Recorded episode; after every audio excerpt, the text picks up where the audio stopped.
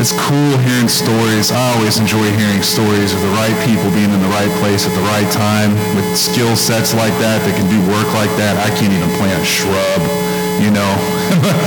but I'm not there. The guys that know what they're doing are there, and they're doing something great. I love hearing stories like that. Hey, if you're here with us, turn in your Bible to Matthew 5. And while you're turning there, in your device or in a Bible. And if, listen, if you didn't walk in with either one, we'll put it up on the screen for you. But while you sit there in that plastic chair, believe it or not, there is a battle raging. There are casualties. it's a very real war, and it's being fought 280 characters at a time on Twitter um, or on any real social media app that, or forum, I guess, when I think about it through discussions on cultural issues or political issues and all the hot topics that kind of float within those two things, you know, sex, gender, money, skin color, religion. We could take all of it and compress it and just call it the culture war today, right? A lot of back and forth in what we'll call the culture war. I just want you to visualize that for a moment while you sit there. Right now, right now, somebody is irritated at something they just read in an article or something they just watched on a video, and they are quickly banging out their opinion down in a little section, and then they're hitting post or they're hitting go. And, and then right after that, somebody 2,000 miles away is saying, What? Well, then I'll. And then they get on there and they start typing. And of course, it's totally thoughtless. They're not putting any prayer or deep consideration into it. And then they hit go. And then somebody a thousand miles away is doing the same thing, and on and on it goes. And then right afterward, half of those people get out of their car and they go into their church service. Because Christians can be just as bad as anybody else that likes to rant on social media. Because on social media, in the culture war, deep thinking and etiquette need not really apply. Because after all, you're never really going to see that person and they're never going to see you. And Christians can be very guilty in this culture war just because we slap a passage on the, on the back side of it or a scripture reference. It doesn't really sanctify what we're trying to say. What's interesting about crowds this size, because this isn't a big crowd, is how different we are, right? I mean, I, I think there's probably more similarity than difference in the room. I, I, what, what I mean is, I think we'll probably agree on more than what we disagree on. But if I was to throw a topic out there and ask on what side of the fence you land on that particular topic. Let's say, like white privilege. How you feel about that. Or Black Lives Matter, right? Or toxic masculinity. If I were to throw some of these hot cultural items out there and say, if you believe this way about that, raise your hand, you would check the room before you raised your hand, right? You would scan the horizon and make sure you were not the only one doing it. And those are just a few topics. I just don't think it would take us very long to find out how much we disagree with each other, right?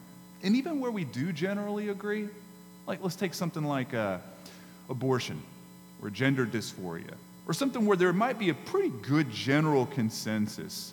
Uh, we still wouldn't be able to agree on what to do about those things, or how to get involved, or whether we even should be involved, or what the Bible says to it, or what Jesus has to say to these things, if anything.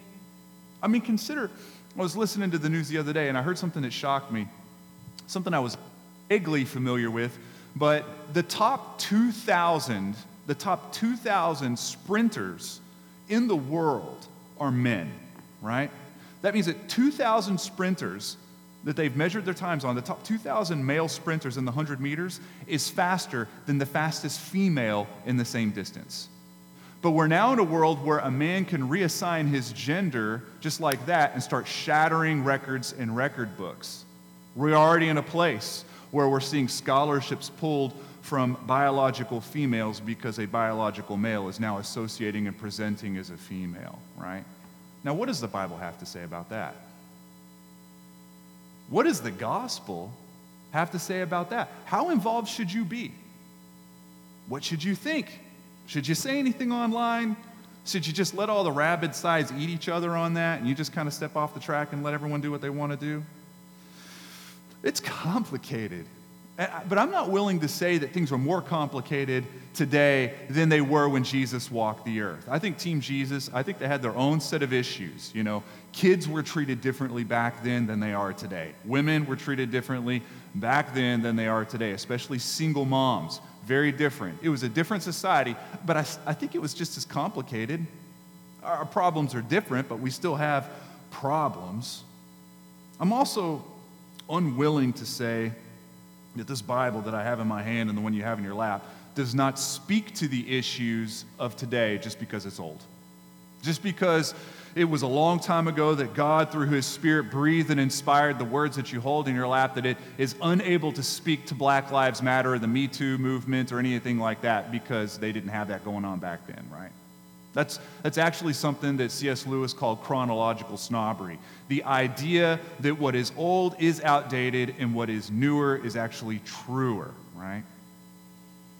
But to detach the scriptures from today's issues is to just pretend that God didn't see today's issues whenever he breathed these into existence thousands of years ago, right? And I think some say that the church's role is to just stay out of the culture war. Let, let them do what they're going to do. All we need to do is preach the gospel. That's all we need to do. Just preach the gospel. Luke, just preach the Bible. That's all that needs to happen. We're going to stay out of the public domain. It's not important for us. But then I think a lot of people would say the opposite. No, Luke, you're not really preaching the gospel unless you're right in the fat middle of the culture war. That's how you know you're preaching the gospel. This is a letter written from Martin Luther King while he was in a jail in Birmingham almost 60 years ago. He says this towards the end of his letter. He says, In the midst of a mighty struggle to rid our nation of racial and economic injustice, I've heard so many ministers say, ministers, those are social issues with which the gospel has no real concern. And I have watched so many churches commit themselves to a completely otherworldly religion which made a strange distinction between body and soul, the sacred and the secular, right? So I know what camp he's in. And listen, I'm, I know I'm already too political for some of you. I know I've already crossed that line. You don't like talking about this stuff. You don't like ever talking about these issues. It might be because you don't know all the facts on the issue, so it makes you kind of insecure to weigh in on one side or the other. Maybe you just don't like arguing. Maybe you don't even like being in the room where people are arguing. So it's very easy for you to just want to detach from this and not want to deal with it, right? But how's that working? It's been hard for you. Silence on an issue is a stance on an issue. Silence isn't really an option. If there's a key issue and you've decided you're just not going to weigh in on it, it is seen as an endorsement of the status quo.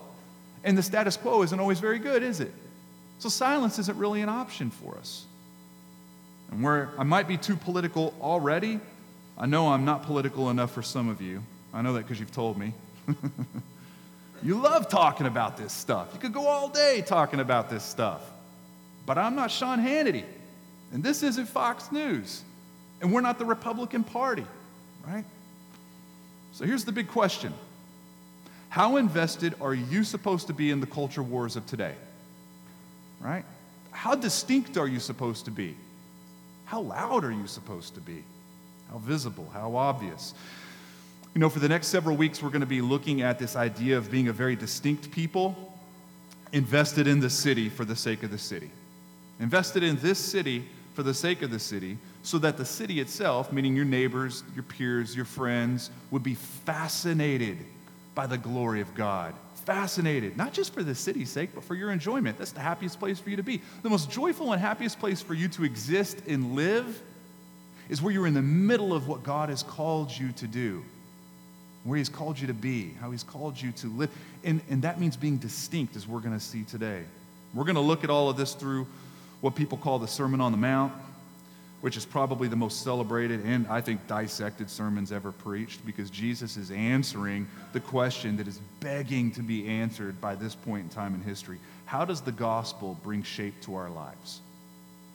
How does the news of God's love for you through Jesus, who came here fully God and fully man for you, who lived passionately and brilliantly for you, who died excruciatingly for you, who was raised from dead by the power of God's very own Spirit for you, who is now at the right hand of God interceding for you by name, who is creating space and building a welcome spot for you where he will come back and collect you. How does this story, this gospel, how does it shape divorce and marriage and retaliation and sex and lust and forgiveness and prayer and money and anxiety? How does it shape these things? I mean, certainly the, the gospel's good news for salvation. We get that, right? And that's what Paul says, that it is the power of God for salvation. But you know what? It's also good news for your sex life. It's great news for your anxiety. It's great news for how to live every day with the peace instead of the bitterness and the unforgiveness that you're tempted to walk in. It's fantastic news for your money, whether you have a bunch or don't have very much at all. You know, we're also going to see through this sermon what obedience looks like. But listen, not just obedience, joyful obedience. Joyful because there's a difference, right? Obedience isn't really the witness that the world wants, it's how we enjoy Jesus that elevates and glorifies God. This is what God says in Ezekiel 11. This is a fascinating passage. I love this passage. He says, I will remove the heart of stone from their flesh and give them a heart of flesh. Okay, before we finish that, you need to know that if you're a Christian in here right now, this happened to you. This before you just fell in love with Jesus, before you prayed, before you did anything, before you walked up to a camp counselor, this happened in your heart. If you read about it in books or you hear a theologian speak on it um, or you, you kind of catch it in a commentary, it's referred to as regeneration. This is the chief pinnacle text attached to the doctrine of regeneration. And he says, I will remove the heart of stone from their flesh and give them a heart of flesh, that they may walk in my statutes and keep my rules and obey them. And they shall be my people, and I will be their God. God changed a heart in you if you love Jesus. Because you had a heart that had no ability to feel, it didn't have an ability to be swooned into compassion, it didn't have an empathetic leaning for a godly reason. It was stone. And then he pulls it out and he gives you a heart of flesh that you can feel. Not that, that you can just behave under God better, but that you could love the God who gives you the statutes. Regeneration. It's a beautiful passage. What happens is, is when we love God and obey God from a place of love, this is what actually makes your neighbor sit up and take a mental note. This is what Jesus says in John 17 when he's praying to his Father. He says, I do not ask for these only, but also for those who will believe in me through their word. Okay, that, that's kind of, it might sound jumbled. This is what he's saying. He's like, I'm not just praying for these disciples, the closest ones to me. I'm actually also praying for those who are going to hear the gospel from these guys. And those who are going to hear the gospel from those guys. And those who are going to hear the gospel from those guys, all the way down to you. So you are being prayed for in this moment. You're in John 17 if you didn't know that. I do not ask for these only, but also for those who will believe in me through their word. That's you. That they may all be one, just as you, Father, are in me and I in you, that they also may be in us, so that the world may believe that you have sent me. This is great. What he's saying is, is that when we enjoy the Father as the Son has enjoyed the Father, and when we walk in unison with each other, the world will see the gospel come right off the page. It's a beautiful witness. And I should know this is what really got my attention before I became a Christian. This was it. Junior in college, I saw men acting like men for the very first time. I, I just, with my eyes, I could see Christian masculinity. I'd never seen it before. Guys that were totally secure in saying things like, I love Jesus. And they were free to lay their life down and take responsibility for messes that were not their messes. And they were quick to defer and honor each other. And they were quick to love me even though I didn't deserve it. I saw masculinity. And it grabbed my attention. I took a mental note.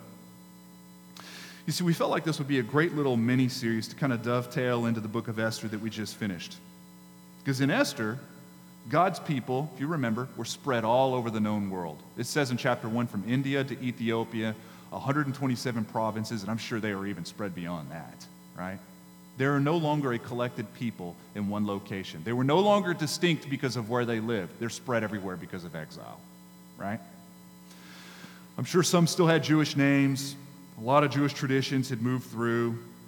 But for every generation living away from home, they were looking more and more like foreigners, which is why in the book of Esther, she was looking more Persian than she was Jewish for the majority of that story. And we totally get that because that's where we are. Just like Esther, the Persia that we live into, we can start living a life after a while where we just don't look distinct anymore.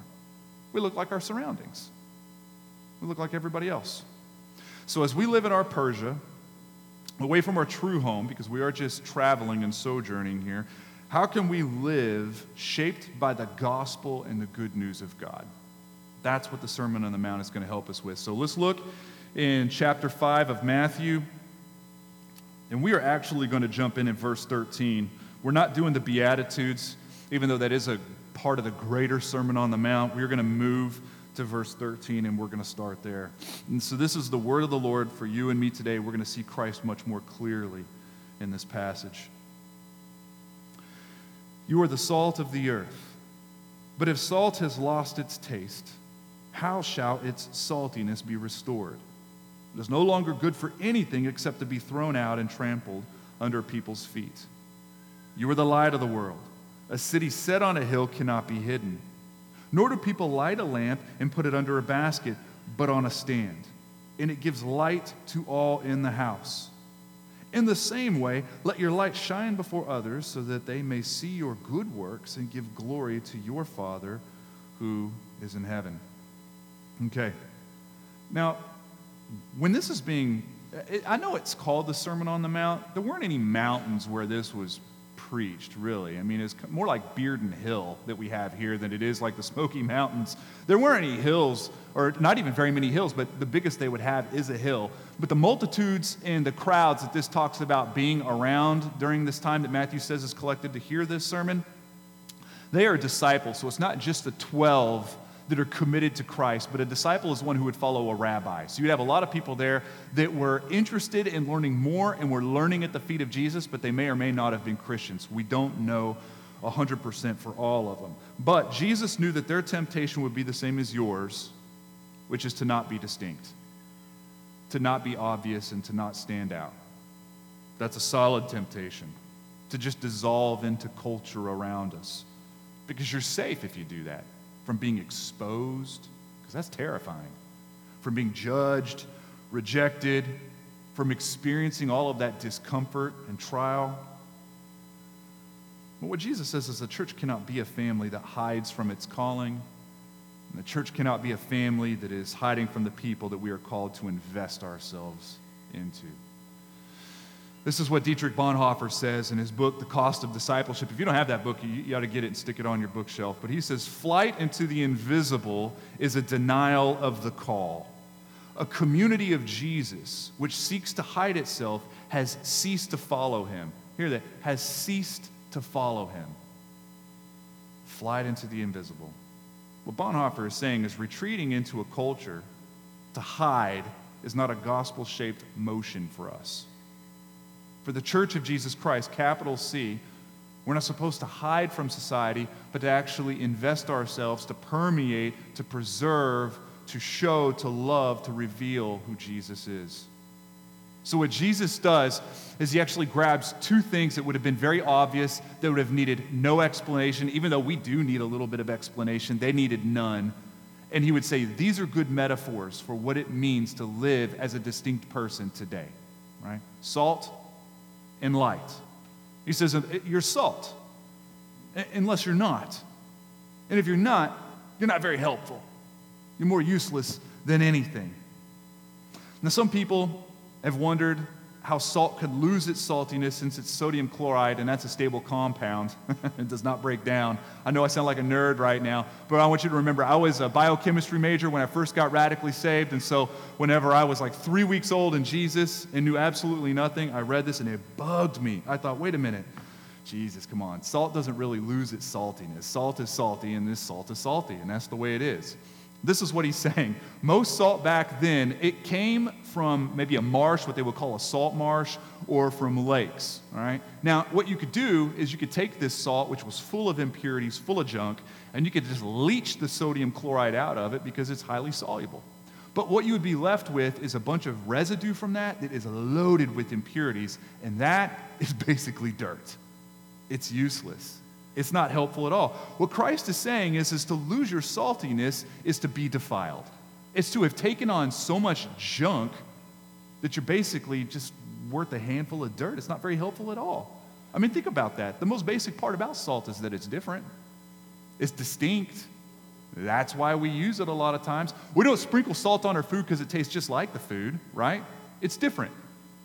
But back then, salt had a more important purpose because it was an antiseptic. It would keep there from being spoilage in the food, which is something we don't really struggle with today, right? Because we have refrigerators or ice chests or things like that. But back then, economies were based on salt. Wars were fought over salt because you would use it all over your food to keep it from going bad. Fresh food was a problem back then. So, what Christ is saying is, is you're different. No matter where you go, no matter where you find yourself, you are different. And you were designed, to hear it now, preserve your surroundings from spoiling. That's what you're designed to do. That's your very design. But if you're loaded with junk and impurities, you're really not that helpful anymore. It's not helpful. And so, where salt is best when it's salty, light is best when it's uncovered. Because nobody takes a flashlight, turns it on, throws it in a drawer, and shuts the drawer, right? And the more light you have, the more truth and reality you see. The more truth and reality you see. If you don't have much light, don't see much truth and reality. The more you have, the more you see. It's kind of like if you've not, it, listen, if you've not been camping out in the Smokies, you need to get out there and camp. You need to do it this year, right?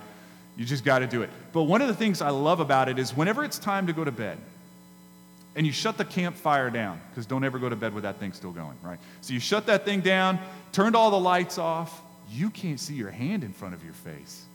The canopy is so thick, you, you can't even really see the stars. And it's awesome. And I love just laying there in the hammock and just relaxing in total darkness in nature. But occasionally what happens is, is some wayward camper is, is had gone to the bathroom and they've got this little tiny headlamp on and they just can't find their own camp their own campsite. So they'll come walking into yours. And it used to bug me until I would go to the bathroom and then I would end up in someone else's campsite. I'm not trying to steal anything. I just don't know where I'm at, man. And so the more light you have, the more reality you see and the more truth you have. This is really what Christ is just trying to get across. He's saying you're designed to reveal, you're designed to show reality and to show what truth is. Why would you keep that hidden? It's dorky. It doesn't make any sense. Why would you keep that a secret?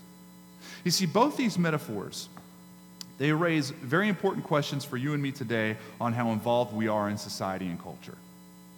Seems like a jump, but it's not. You're going to see here in a minute. But here's the problem. The problem is, is this world does not want to be changed if it means leaving the dark. Does not want it. This world loves the darkness and it hates the light.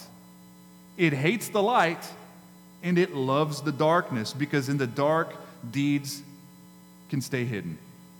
And the light, they become exposed. This is what is said in John, John 3. I'm just, you could stay where you're at. We'll put it up on the screen for you. But in John 3, verse 19, Jesus, he says, And this is the judgment. The light has come into the world, he's speaking of himself, and people love the darkness rather than the light, because their works were evil. For everyone who does wicked things hates the light and does not come to the light, lest his works should be exposed. But whoever does what is true comes to the light, so that it may be clearly seen that his works have been carried out in God. And this makes total sense to me. It, it, makes total sense to you too, hopefully. I mean, to a certain extent, listen, this is why your friends who are far from Jesus, that's why they're nervous whenever they're in a room full of Christians, right? The fear, of, the terrifying fear of being exposed. This is why they stop cussing immediately as soon as they find out that you love Jesus, right? That happened to me all the time. They cuss, cuss, cuss. They're so at home. They're so relaxed in their own skin. And then they find out I'm a pastor. And it's like now they got to act like they're a pastor all of a sudden. I know you're not a pastor. it's probably why they're not here, too, right? How nervous, how uncomfortable, squirmy. Why? Because they love the dark. Having stuff exposed is terrifying. It's also why they've not told you all their secrets. You think that they have. They haven't. They're going to keep those in the dark. They're not going to bring those out, not into the light. It's also why, even technologically and commercially, why Chrome and other browsers have an incognito option. That's not so you can buy plane tickets for your spouse to surprise them. That's not why they designed that. It's because we love darkness. We don't want things to be revealed. It's why you can delete your search history on anything you own because we love darkness. We don't want our life to be revealed. We want our stuff to stay hidden. Exposure is terrifying and it is repulsive to us even today. Even today, even if you love Jesus, I want you to consider what it feels like. And, and if you've never been in this position, by God's grace, you will be someday. Whenever you take that thing that has been lodged so dark and deep into the recesses of, of your heart that you finally feel like, I'm going to bring this out and I'm going to tell people where I'm really struggling, whether it's a one on one or a one on two. If you've been in those moments, you know you could hear your heart beating in your ears. You're so nervous. There's like no spit in your mouth. You feel like, here it goes. I'm about to say it. I'm about to tell them what's really going on. They're never going to love me again. They're going to judge me. They're never going to see me again. It's terrifying. It's very courageous, but it is excruciating. Why? Because mankind loves the dark. So, what does Jesus do? He steps into darkness for you and for me and carries us into light as children of light. That's what the Bible says. Jesus was exposed to all the darkness we could heap on his shoulders. All the stuff you've done in the dark and all the stuff done to you in the dark has been placed on his shoulders. And he rescues us from not just the dark things that we have done, but from the shame that comes with it.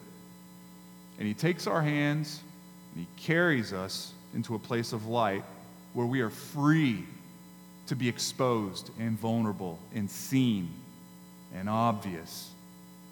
He rescues us from this incognito living and squirming anytime we feel like we're in a setting or in a moment where we feel like we might be exposed. I want you to consider something that God said to his people 700 years before Jesus. God says in Isaiah 42, I am the Lord, I have called you in righteousness. I will take you by the hand and keep you. I will give you, as a covenant for the people, a light for the nations, to open the eyes that are blind, to bring out the prisoners from the dungeon, from the prison who those who sit in darkness. So what this is saying about you and me is we were not just in the dark, but we were imprisoned, shackled to a taskmaster. And God saw us sitting in the darkness of this dungeon and had compassion and care for us and he reaches out and he takes our hand and he leads us into light. This is why it's powerful when you see 700 years later, when you see Jesus stand up and say in John 8, I am the light of the world. He's saying, that thing in Isaiah, that's me. I am He. I am the light of the world. Whoever follows me won't walk in darkness, but will have the light of life. Consider that for a moment. Just consider this. All of the evil deeds you've done in the dark. All of the things done to you in the dark, stuff you still don't want to talk about, they've been placed on the shoulders of Jesus. And the shame that came with it, all of it. And you've been given the light of life, which means you no longer have to live in secrecy because you're free to be failed. You're free to be exposed. It's not terrifying anymore because we're clean in his eyes. He's carried the shame away from you and from me. So there's no reason to hide or cover ourselves like Adam did in the garden or like Eve did in the garden whenever they felt shame come over them. We don't have to do that anymore. There's no terror left. In his affections for you and for me, they're not modified, they don't change. He's like a, a, prodigal father that rushes to us. Even though we come with a bunch of stuff done to us and a bunch of stuff that we've done, he comes as a prodigal father and he wraps his just passionate arms around us, even though we are who we are. There's nothing to hide anymore. There's no terror associated with that anymore. Three, this is where it gets extra cool. God takes this church, this church, and he sends them right back into the darkness sends them right back into broken places to do what? To preserve and to show salt and light. Right? John 17, verses 15 and 18. He says this in his prayer to his Father I do not ask that you take them out of the world, but that you keep them from the evil one, as you sent me into the world, so I have sent them into the world.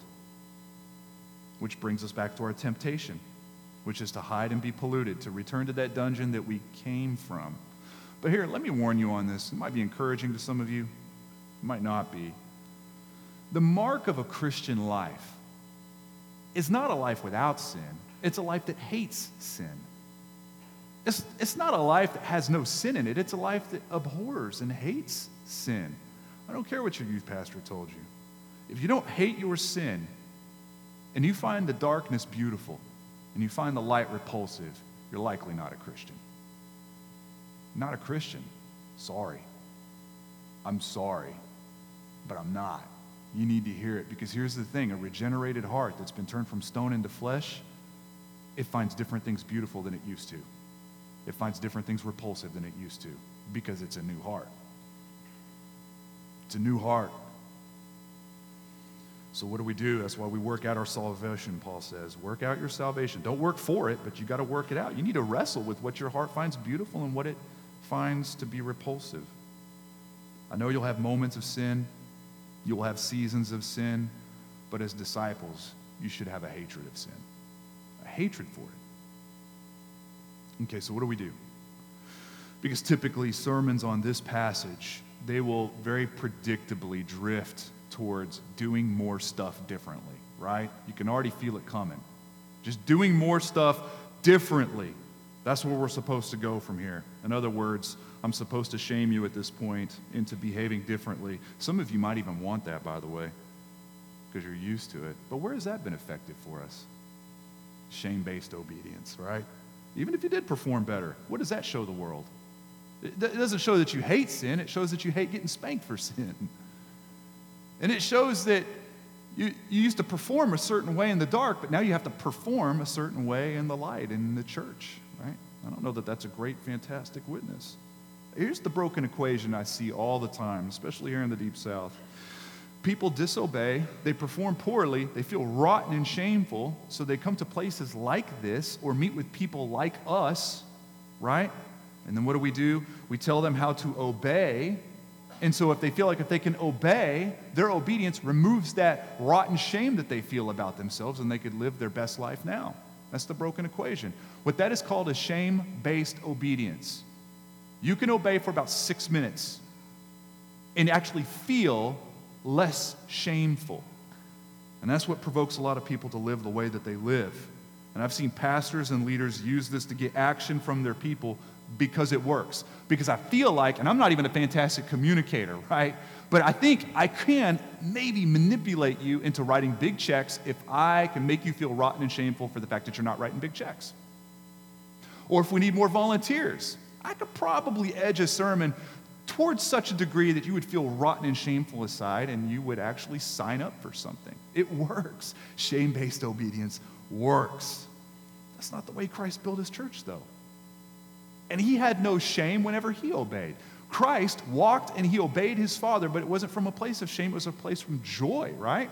It's filled with the Holy Spirit. So why would he build a church that operated off of shame as its motor? He intends for us to obey and behave and perform and live our life by what? The power of the Holy Spirit and by joy, the same way He did. A church that is shame based in its obedience, it, it could probably do some pretty cool things in this city, but it doesn't show a different life. It just shows a different performance. Right? But what does any of this have to do with the culture war and your investment in it and my investment in it, right? Christ says we're called to preserve and bring light and truth, right? Light and truth, salt and light. No, we don't see Jesus going out of his way to be a jerk, do we?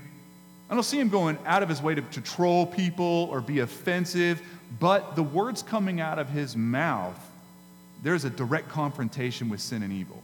There is a war. That's why he says in Matthew, he says, Don't think that I've come to bring peace to the earth. I didn't come to bring peace, I came to bring a sword. And that's the way I remember it when I got radically saved. He was the compassionate prodigal father with soft eyes and his arms around me, yet the words coming out of his mouth had an edge to them, right? There was a fire to those words. I think this is important for us. I'm hearing more and more Christian leaders and even Christians talking about hitting pause for a while on culture wars because of the current fever pitch, because it is getting out of control. And I, I see why they'd say that. Maybe this is you, right? Maybe you just want to, like I said, step off the track of the culture war. Not, no comment here. And I'll even agree the rhetoric is crazy. The dialogue is more shouting than anything. But retreat retreat. Okay, from what? Let's pick one. You want to retreat from abortion?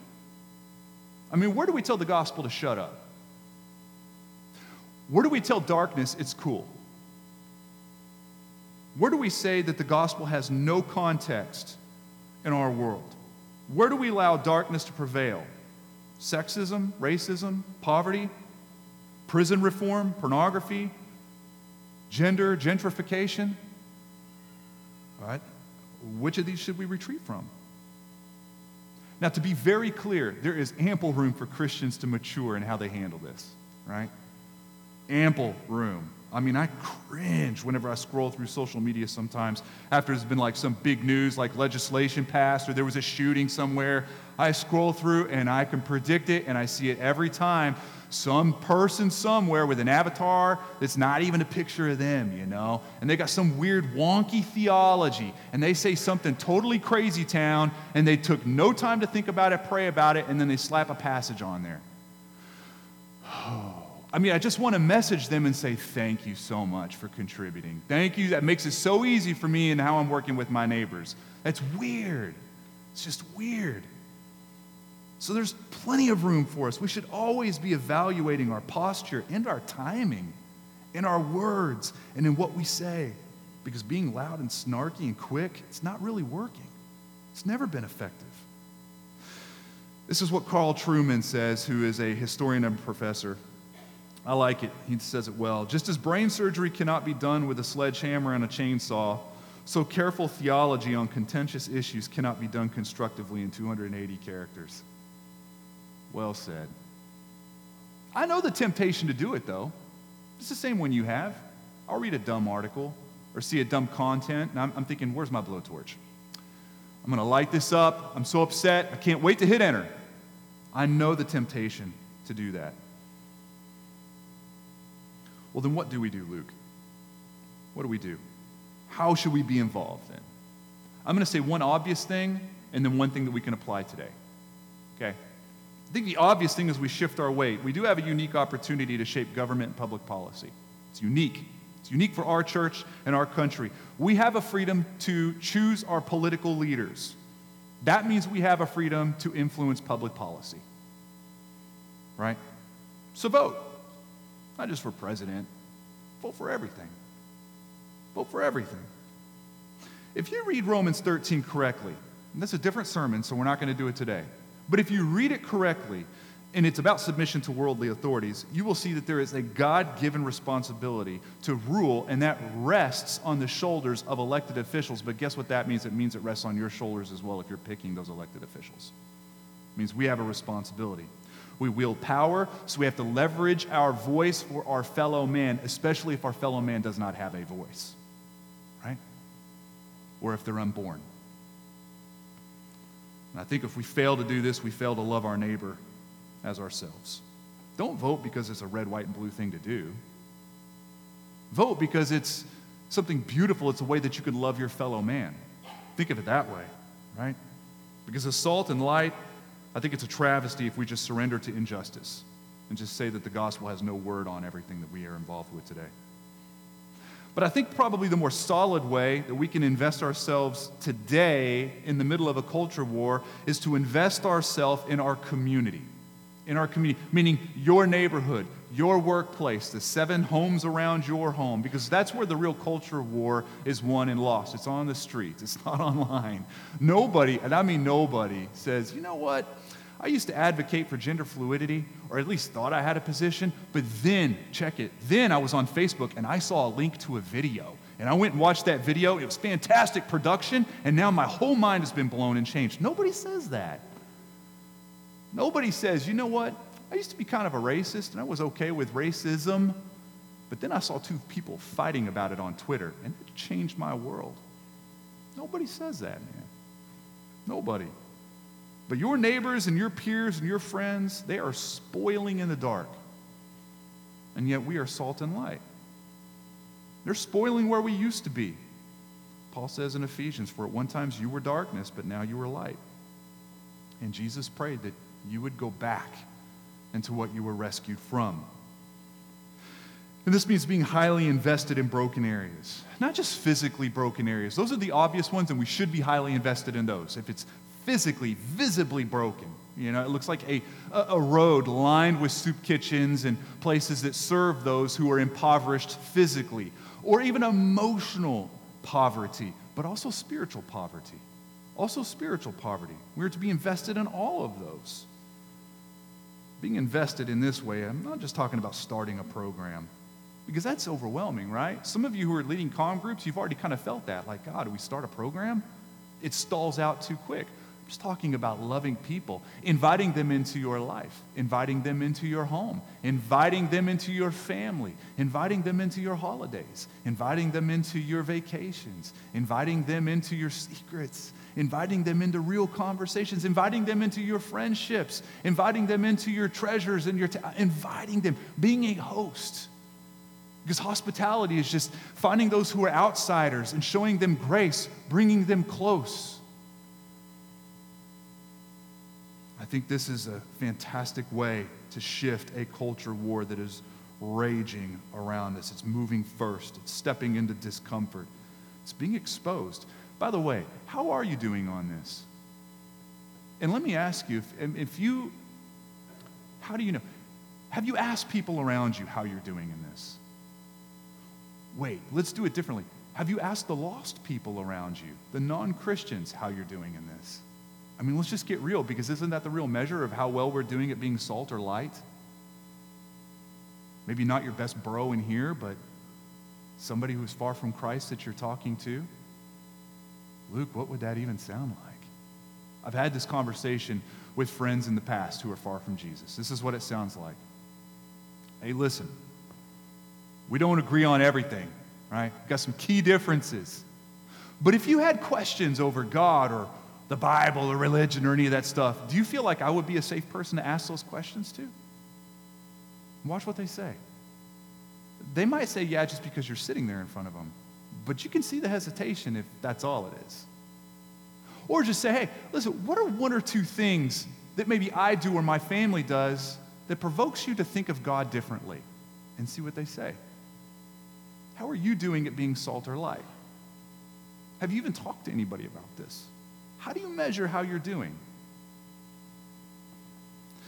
And listen, and when you do relate to those far from Jesus, the folks you're building with, friends, peers, neighbors, drop every attempt to appear clean and well behaved. Just drop it.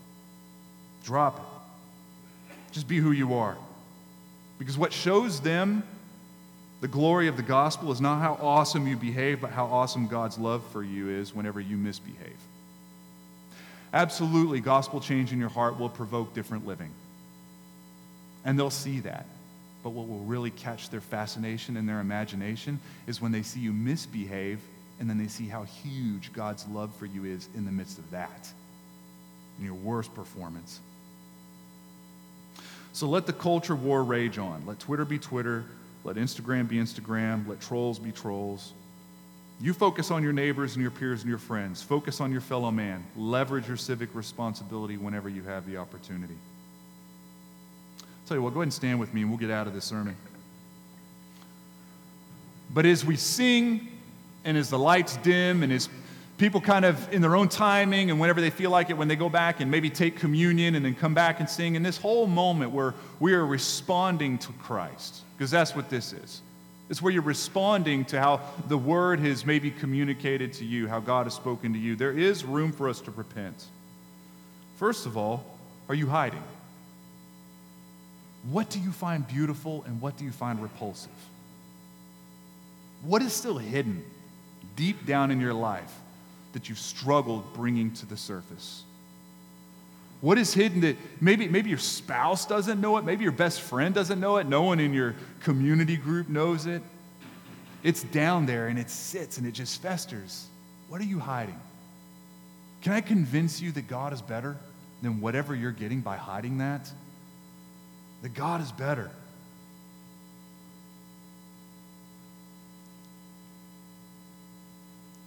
You know, I love this quote Flight into the invisible is a denial of the call. Where are you tempted to do that? Where is your salt found in purities to the point that you're not very helpful anymore? Right? I think there's room for us to repent there. And I think there's room for others to repent in here as well, because not everybody in here is a Christian, right?